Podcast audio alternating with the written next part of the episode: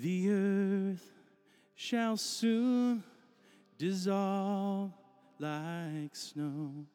The sun forbear to shine, but God who called me here below will be forever mine.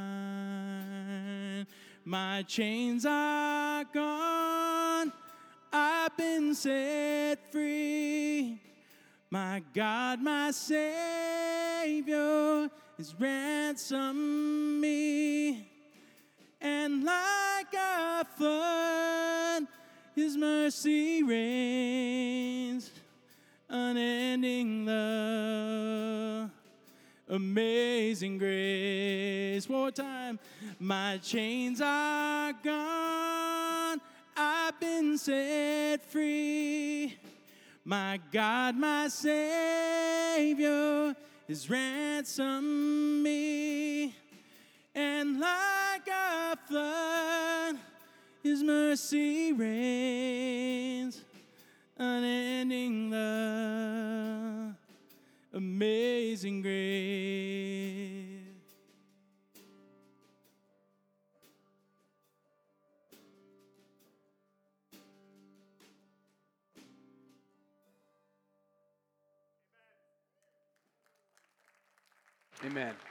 Excuse me. So, God, we thank you for this morning. We're grateful for this time and this space. We pray that you would tune our hearts increasingly to you.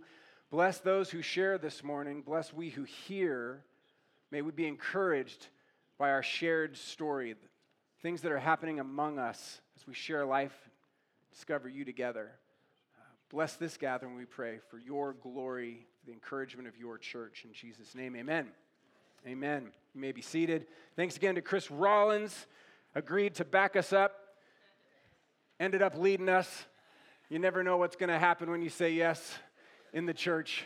And also, uh, big thanks to Tony, who just always serves us, just constantly, continually, relentlessly is serving this church. All right, raise your hand if you'd like a notes page.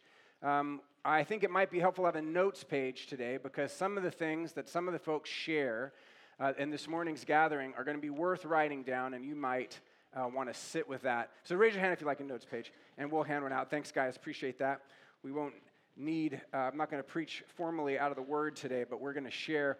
Last Sunday of the year, for the last several years, we have um, gathered around some of the more specific uh, stories that have kind of come out of our community in, in the previous year together.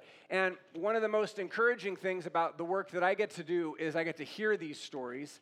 Uh, one of the challenges is they're not always appropriate to share in, in, a, in a large group setting. So I'm always really thankful for opportunities like one we have today where we can say, okay, here's a few of the best stories that we've heard over the last year. And it's actually okay to share these now. It's time to, to kind of take these out and allow these stories to encourage the greater community. So that's what we're going to do this morning uh, in our kind of our teaching slot.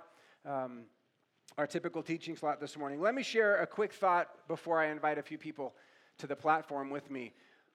Uh, part, a, a big part of the vision that I feel God is building in me as we push and lead this community forward is for us to share, increasingly, for us to share life with each other. Now, you could, that's been the thing since the beginning. I know it has, but it's getting more specific. What I mean by this is, I, I hope that the church can increasingly become a community that serves as a kind of a supportive circle around individuals in greater number of parts of our life. In other words, we often think about baptism. Baptism is a great example of how this is a major moment in an individual's life.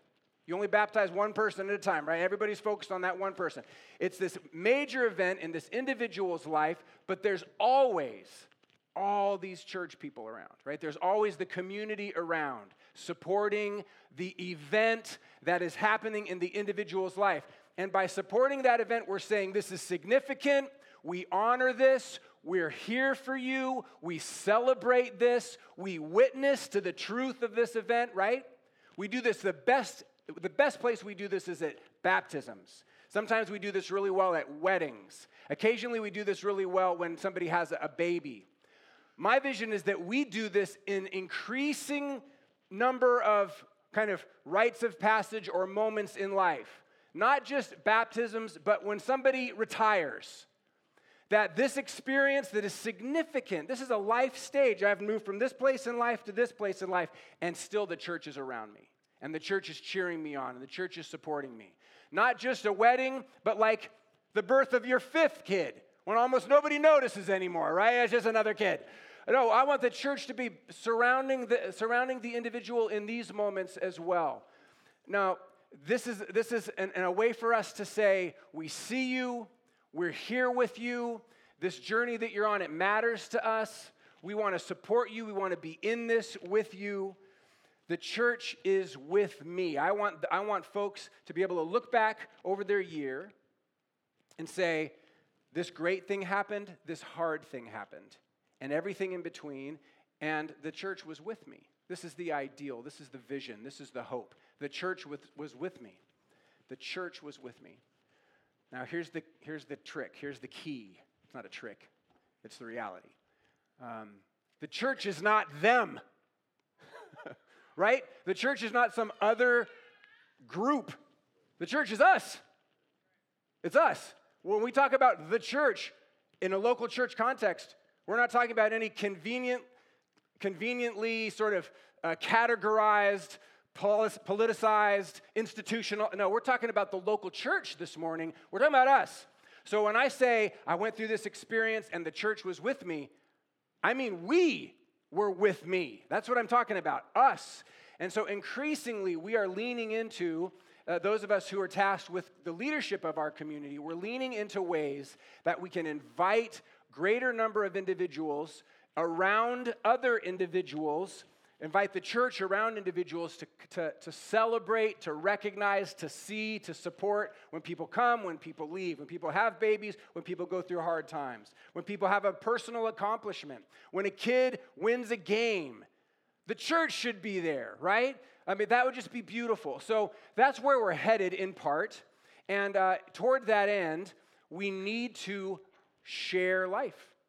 We need to not do a program, call it home groups or something like that. We need to, sh- we need to authentically share life. And we've been trying to do this for 15 years. We're going to keep trying to do this. And one, and one of the things that it takes to share life together is we need to know each other, right? We need to be transparent and vulnerable. Um, we need to know each other's stories. So uh, it's one of my favorite times um, of the year in the sense that we can kind of I hope this feels a little bit like a living room. And I hope it feels a little bit sort of mellowed out, like, you know, we just had Christmas and there's still a bunch of fudge on the counter and, and everybody's kind of been wearing their pajamas for too many days in a row. And uh, I hope that we can just kind of gather around this morning because we've got some great stories to tell. So I'm going to interview three folks from our community, variety of different experiences. If you folks would join me on the platform now, that'd be great. Um, go ahead and grab a chair and a mic and we will put tea on the new carpet, is what we'll do. We'll put tea on the new carpet. All right. You guys need a hand? I'm clearly the guy to give you a hand. All right. Um, if you, oh, that's right. I was supposed to be over there. Nate's on it. He's ready to rock. All right. We're trying to get in our always reducing light space here. Can you see us? Okay? All right. Good. Okay, Jeff Jenkins, ladies and gentlemen. Welcome, Jeff, would you? Leah McKinney. Thank you, Leah. Emma Biden Bender. Welcome, Emma. Beeden Bender. Can we get that right? Beeden Bender. Bender. I will never make that mistake again. Beeden Bender. I hear it all the time. It's a super common name. Right. Good, good. All right. I'm going to start with uh, Leah this morning. Leah, this year, took the leadership of a new youth ministry in our church um, relatively new youth ministry called Fuel 45. It was a youth group for fourth and fifth graders. You should be already, yeah, wondering what about how that goes. So, uh, can you talk to us a little bit about that? Leah, what is Fuel 45? Why do we need a youth group for this age group? Okay, uh, why do we need a youth group? I think, um, well, just fourth and fifth graders are mostly nine, 10 year olds. Um, if you know any of those in your world, we need a youth group for this age um, because it's such a unique opportunity um, with these kids and with this age. This group is not, they're not cynical yet. They're not um, questioning. We're not in middle school yet, it's pre middle school. Um, they're pretty responsive to what you have to say and what you have to share with them. Um, I have a fifth grader, and honestly, as a, as a parent, I think it's a pretty, it can be a rocky year. If you remember being 11, you probably don't, but your parents remember you being 11. I think it's a hard year as a parent. It is a fantastic year as that extra adult in a 10 or 11 year old's life mm. a coach, an uncle, an aunt, a youth leader, mm-hmm. um, because this age group is, they're wanting independence. They want to test out their identity outside their home. And so the reason we need a youth group for many reasons, but one of them is when the church can provide that space for them to test out their identity and test out their independence, but it lines up with what you're trying to do at home. It supports that same culture, the values mm-hmm. that you have. Then that's just a beautiful thing. It's a beautiful opportunity for the church to have to be that to be that place for them. Amen. I agree with you there. Yeah. Um, as a parent of a fourth grader, so grateful for this ministry that you led with Ken and several others um, through the fall semester. How did it go? From your perspective, how did it, it go? Is, it's, uh, it's a lot of fun, and it is it's a lot of crazy. Mm-hmm. Um, it is a lot of both. And so we have 15 to 20 kids um, every week, a really consistent group. And as leaders, we are learning new things every week. We're like, wow, that was amazing. And wow, that really did not work. We will never do that again. um, and you feel both ways at the end of every, every night. You're kind of exhausted, but I always feel like, okay, I can't wait to give it a try next week. It's a, it's a challenge, um, it's a fun challenge. Do you see these kids as little kids or as teenagers? Or is there some strange in between here? No, that so we... in the middle so, so in the middle. Yeah, I helped out just a couple of times, and I could, and I was a youth pastor for a long time, and I just was struggling. I was just struggling. I wasn't sure how to place them. What was challenging for you about the fall? Okay, so there's such um, a wide variety of needs, a wide variety mm-hmm. of personalities, and you only have one hour. Mm-hmm. And so you're trying to have a ton of fun. I always say the boys come for the games and the candy. So I'm sorry, but the candy works. and um, and the girls come probably maybe for the games, a little bit more for the relationships. They're there for the friends. Um, and so you're trying to meet, you've got kids that are way down the road in their spiritual journey, and mm. some others that are new, and some that are just there as a friend, and you're not sure where they're coming from. Mm-hmm. And so you mm-hmm. have one hour to try to build a meaningful relationship, connect with them, but there's like 15 to 20, and anything could be happening. You don't even know. Mm-hmm. Um, you have to come check it out. Um, but there could be someone rolling across the floor. There could be someone trying to tell you something really important, mm-hmm. um, share something really important from home, and there might be like darts flying by your head if that's the game you chose to play. So you just never know. It's, it's very exciting. Mm-hmm. yeah. What was beautiful about it, and that's my word, maybe you want to change that word, but I know that in the immediate aftermath of a Wednesday night, it often people often kind of look like, oh my gosh, that was crazy. But then you came back and you did it again and you did it again. I mean, yeah. tell me what, yeah, what, what about this is meaningful to you? What's beautiful about it? I think um, when last summer when I was kind of planning and dreaming for this and talking about it with Ken, who leads it with me, we we had three things in mind. Um, one, discipleship for these kids. It's transition for them to take their faith from what they learned at Sunday school or what they learned from their parents um, to what they can learn from themselves. Mm-hmm. And so that's so deep in my heart is that we equip them to do that. Um, community that they get, that their friendships here are important. They need other Christians with them. Um, and this age is kind of self um, focused. Mm-hmm. It's the kind way to say that. It's so teaching um, your community really matters. And then three, I really want them to have a sense of belonging in the church and at Emmaus. Um, And so I think number three is where it gets to be beautiful, is beginning to see that. All those things take time. That doesn't happen in a couple weeks. Right. Um, it happens over a couple years. And so just a couple months in, the sense of belonging, I think, is beginning to take root.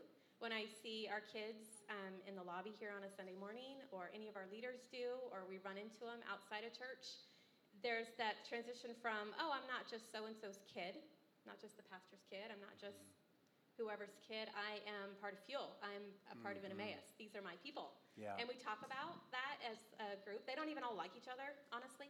Um, they, because there's a, there's a lot of personality there. Yeah. Um, but to begin to build that sense of no, we are we're a family here, um, and they are getting a sense of belonging of the church, and that just it's not just important for this year. That's important for life.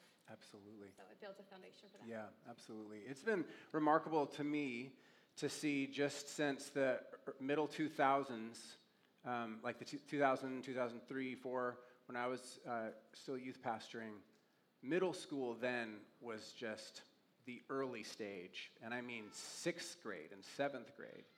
And now my 10 year old is, I mean, it's only been 10, 15 years, but my 10 year old is facing issues and questions and, and situations that our freshmen in high school weren't even uh, facing just a couple of decades or less ago. So it's critical that we engage these kids where they are at this time in life and in culture and equip them. I so appreciate what I'm hearing from you about equipping them as individuals, giving them an understanding of the bigger role in community, and uh, helping them to establish themselves in this church versus just as a, a child, you know, of, an, of another family. Maybe one more thing, Leah, um, from me at least.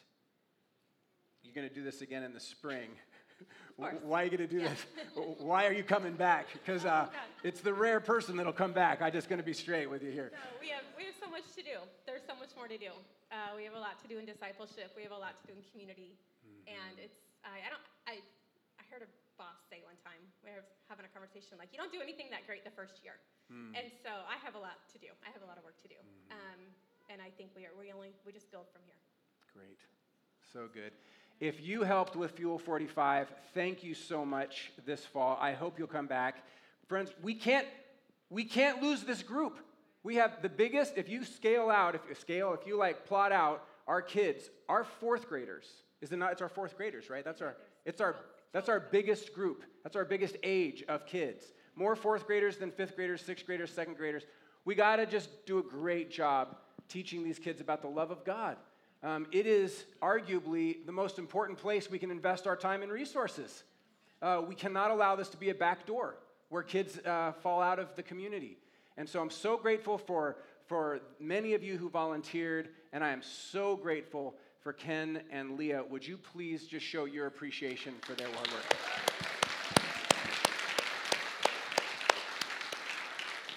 Thank you. Anything else? Good. All right. Thank you so much. Um, I meant to say that Leah and Ken have been part of our church since about uh, 2016.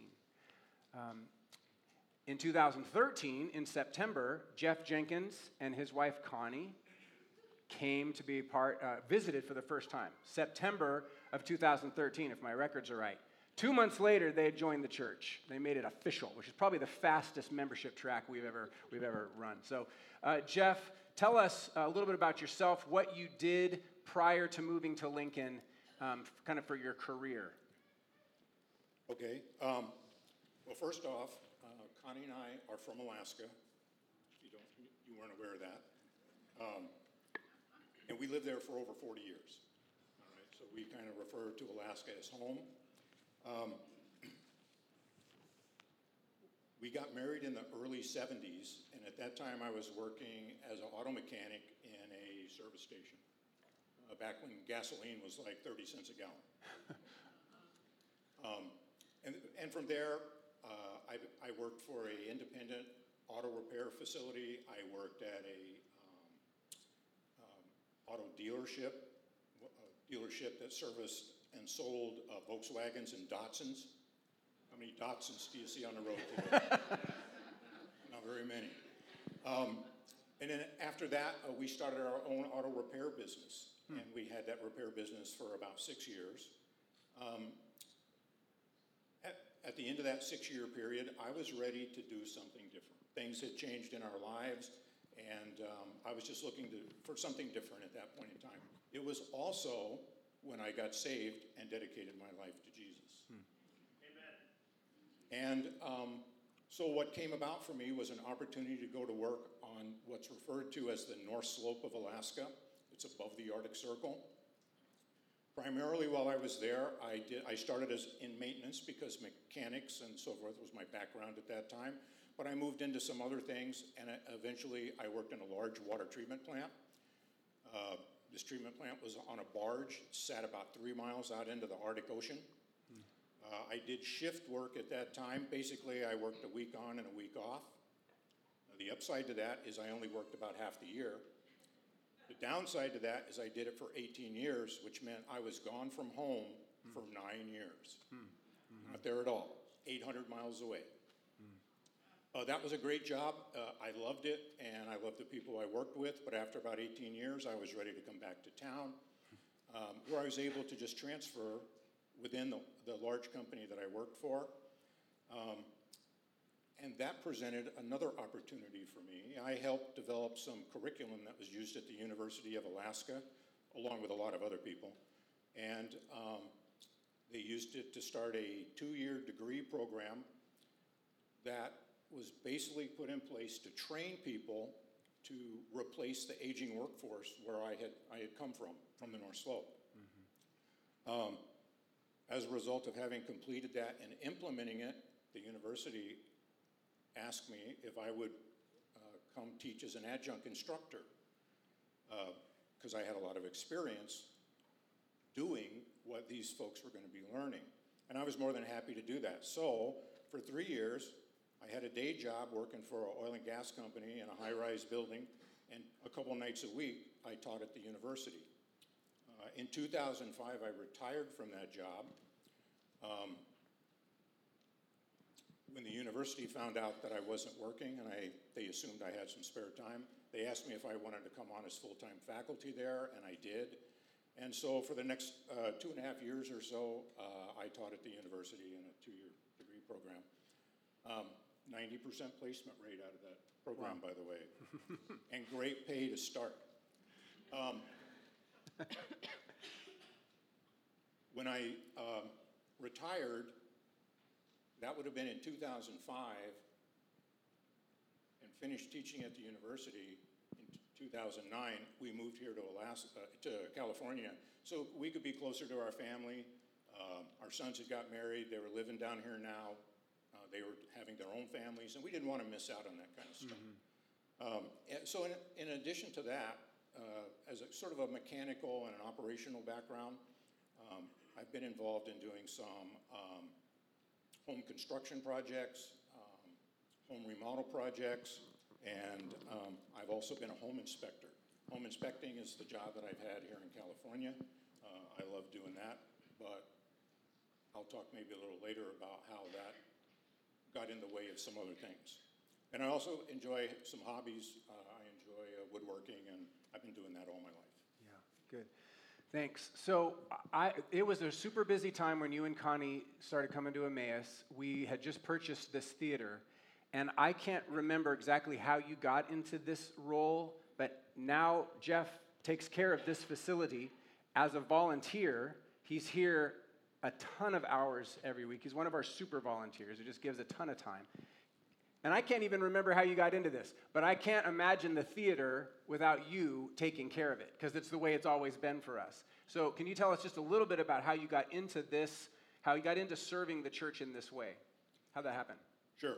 Uh, so um, I mentioned that I had been a home inspector for a while, and what happened there was um, when we were in the process of buying the facility, okay, we needed to have some inspections done to make sure that the facility was what we believed it to be. Mm-hmm. So I got asked to coordinate an effort with some other inspectors to have them come in, and I sort of oversaw that effort to make sure that the building was in good shape, good condition. Now, what that meant for me was I got to crawl around in all the little nooks and crannies and dark places that you guys don't even know exist in the building. and we made sure that the building was in good shape, good condition, and it was and then following that, we, be- we eventually began uh, services here. And Sandy asked me, just casually one time, hey, do you think that following the service, you could maybe, you know, empty some trash cans and do a few things here and there? And I said, oh, sure, I can do that.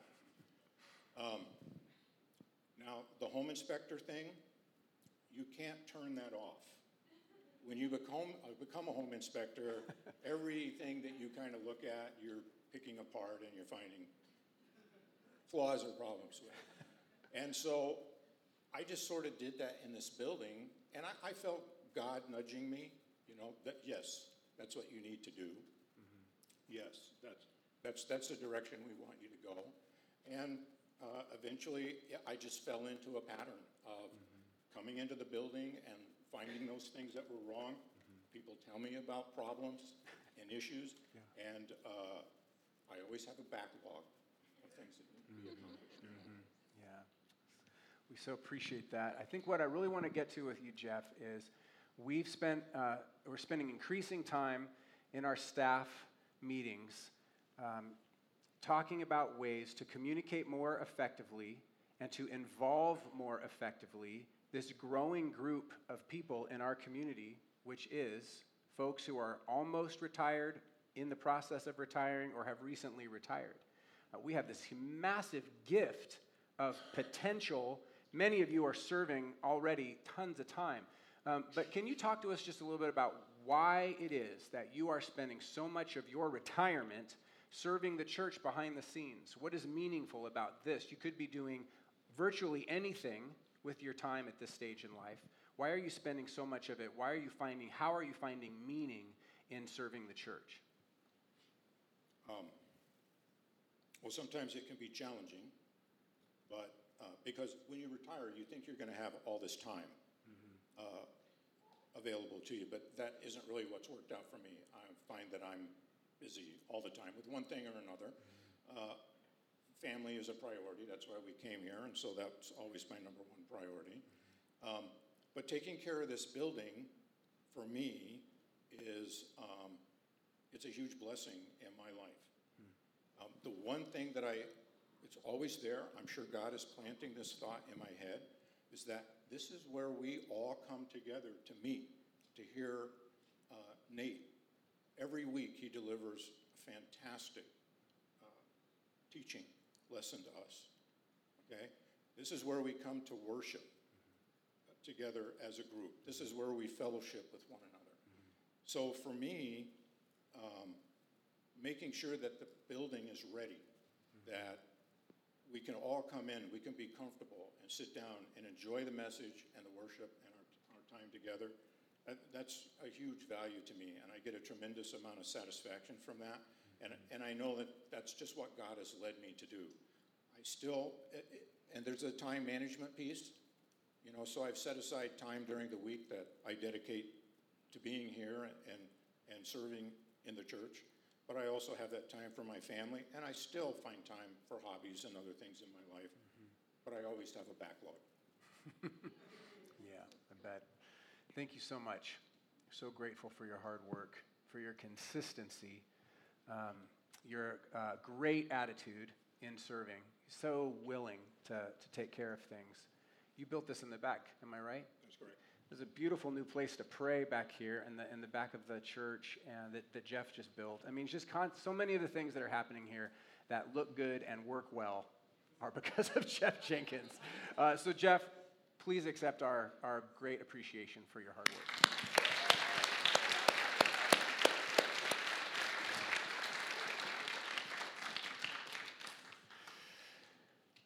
Emma and Dayton and their kids started coming to Emmaus uh, relatively recently, like at the end of 2018. Am I right? Um, I think it was around the middle of 2018. Okay. So about a year and a half. Great. How did you hear about the church? Um, our friends, Beth and Aaron Armstrong, and their kids, Lincoln and Reagan. hmm Lincoln's running media. Thanks, Lincoln. yeah. We've homeschooled together for the past 12 or 13 years. Okay. Kind of our families all working together. So. Great. Great. So, a friend invited a friend to church. Old school. It's the only way it really works, right? Yep. It's the only way it really works. That's awesome. Um, tell us then, uh, pretty soon thereafter, maybe like within a year, six months even, you decided to go on a women's retreat that we do every year. I Which it did. feels like a big deal to me to like go away to a house with I don't know 20 other women that you haven't necessarily known for very long, Yep. and uh, spend the weekend together. Yep. It was kind of a big deal. Um, my husband actually encouraged me to do it. He went to the men's retreat That's the year before, which was really good for him.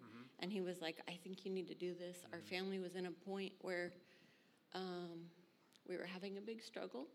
And so it was very hard. We, we have kid, we have three kids. Um, one has some severe OCD, and one has autism. Um, so that just has created a life that's very hard for me to leave, to leave them at home, or to leave them with somebody else because their interactions are very difficult, and because you know, I have a child that doesn't sleep at night and whatever, and you can't just like, hey, can you watch my kids for the weekend? Because Yeah, that's yeah. pretty hard to put on somebody. Yeah. Um, so my husband was like, you know what, you really need to go to this. And so I signed up. My friend Shannon Lauderdale signed up, mm-hmm. and thankfully she did because just before the women's retreat, we were gone skiing, our whole family, and I fell and tore a ligament right off of my knee bone. And so I was not really getting around. I had mm-hmm. crutches and a wheelchair, and Shannon was like, I will drive.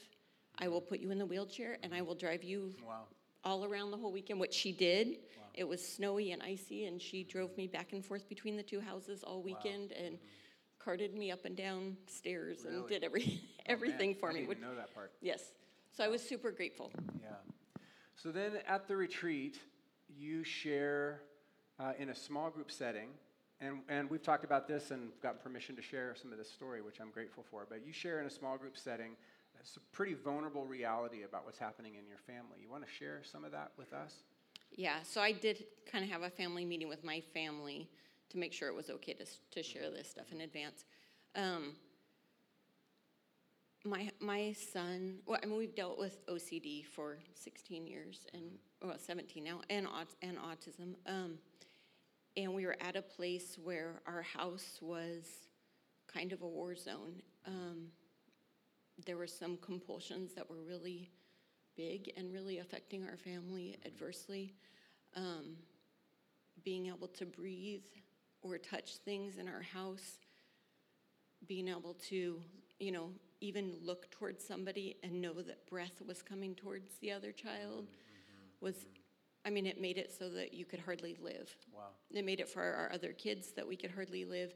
And having a child with autism trying to deal with that portion of it in a way that she cognitively couldn't understand that it, it didn't mean something was wrong with her. It meant that, you know, there was something going on with the other child that made them think mm-hmm. the breath is bad or germs are bad or mm-hmm. whatever. Mm-hmm. And it became a time where I physically had to put my body between my children often mm. so that breath was not being shared and mm. that thing, you know, there wasn't the perception that there were germs on clean clothes or clean dishes or whatever.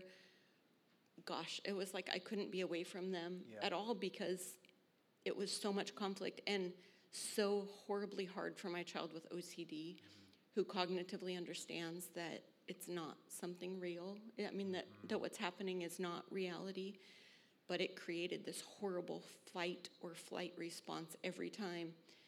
Mm. And so much conflict and so much stress. And I, I mean, we are obviously, we're seeing counselors and therapists, and we had read every book in the world over the past 17 years. Mm-hmm. And you know, sought out so much help, and we got to a point where, I mean, we were withering as a family. Yeah. As a family who had always been such, like, very family centered, mm-hmm. and just to be at a point where we could not sit at a dinner table together anymore. Yeah. We could not be in a car together anymore. Hmm. Um, it was it was a very hard place to be. So why did you, how did you feel comfortable, or maybe you didn't feel comfortable, but what moved you to share this difficult reality with these women at this group, at the retreat? Um, honestly, I was at a point of absolute despair, of not knowing what to do within my family, and I having sought out so much help. And I, I mean, I needed help. Yeah. I needed help. I needed to be able to share that, and I needed to ask other people to pray for us. Mm-hmm. And I needed to be able to seek out God in other ways. And I needed to really, I just needed help. Yeah. Yeah. So I, I mean, I felt safe and I felt that it was okay to share with them and they were being vulnerable about their own lives and I felt, you know, that I could trust to share Yeah. that with them. Yeah. So what did what was the response like? You shared this reality, the difficulty of what's happening in your house, and did they just pray for you at that moment? Oh my they- gosh, they were amazing. They Mm. prayed for me. They shared their own struggles. They we then had follow ups where people were checking in on Wow. me, and we're just we had a meeting, um, you know, a few months later just to get together and spend time together and really check in on a deeper level with each other, and it was amazing. Tell us what happened. Um, even things started to get better for sure. Um, even by the time we met up a couple months later, I was able to share with them that it might, you know, it was a giant deal, which seems so silly in retrospect, but for our family, it's our reality. Um, that my child with with OCD was able to eat some food cooked by my child with autism. Mm-hmm. So, despite the fact that, I mean, previously, the fear of contamination would have been way too large for that to even be mm-hmm. okay. Mm-hmm. You know, it would be like I would rather starve than worry that I would be contaminated. Wow. Mm-hmm. And for that to happen was such a huge deal, and to continue to feel daily that struggle be lifted a little bit more and a little mm-hmm. bit more. Mm-hmm. And now, now that we're several months, you know, after that, um, at Halloween, like I looked at my husband as we all sat around the same table carving pumpkins, and you know we were using the same carving tools. Mm-hmm. People were touching the same carving tools, mm-hmm. things that could never have happened Wow. before. Mm-hmm. Like honestly, it's like a new family. Like looking back, hmm. I I don't know how we were making it through, you know, each week and each day and sometimes each hour. And now to say, we're sitting in the car together, we're being, you know, the child with OCD is able to invite the child with autism, like, hey, come, come pull up your chair and let's work on this music together. Hey, mm-hmm. let's do this together. Mm-hmm. To watch them, I mean, just a couple weeks ago, they shared some food, like mm-hmm. physically shared some food. And I, my husband and I look at each other and we're both just sobbing wow. because for us, I mean, that's not been our reality for a long time. Yeah. So to be able to watch that and to be able to live in a space that is more peaceful, It's it's amazing. Yeah.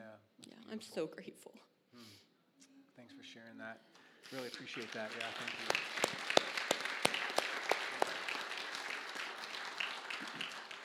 So grateful for your courage and your vulnerability to share, to go to the retreat, even though you had a great excuse to not go, right, with your knee, um, to share with the women there, to then press into the support that was offered. Thank God for the healing that He provided through prayer, and for your willingness to share with us. Uh, many of us are here because this is a rhythm that we've embraced, a rhythm of worship on a weekly level with a community.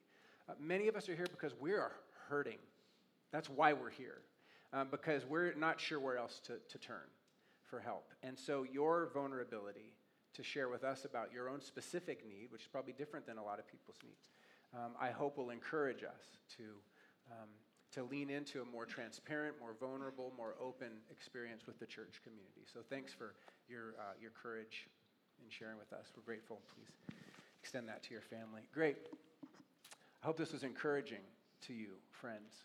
Um, and I want to invite, um, just really quickly, like just a few sentences. Would, would somebody please just stand where you are and pray for Leah? Would there be somebody who would stand and pray for Leah as she leads uh, our fourth and fifth grade uh, ministry going into the fall? Would there be somebody who would just stand and just pray for Jeff as he continues to care for the, the facility? Go ahead. Great. Thanks, Christina. And would there be somebody who would stand and pray for Emma, please, and her family as they continue to press into this healing? I need two more people to stand up. Wait, um, Andrea, would you pray for Jeff? Great, thanks. And Kathy, would you pray for Emma? Good. Just pray a brief blessing. Pray out loud. We'll all just join you guys.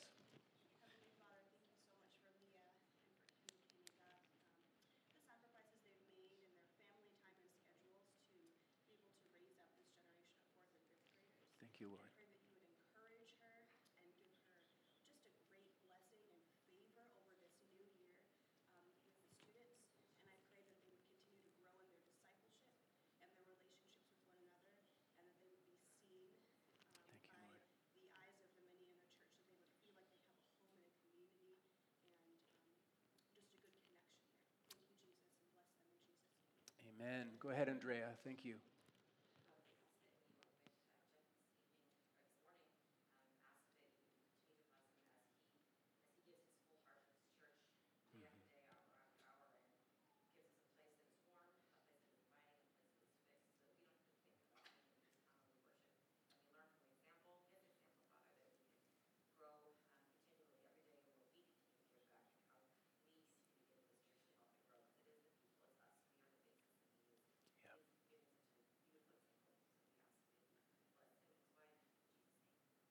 Amen. Thank you. Go ahead, Kathy.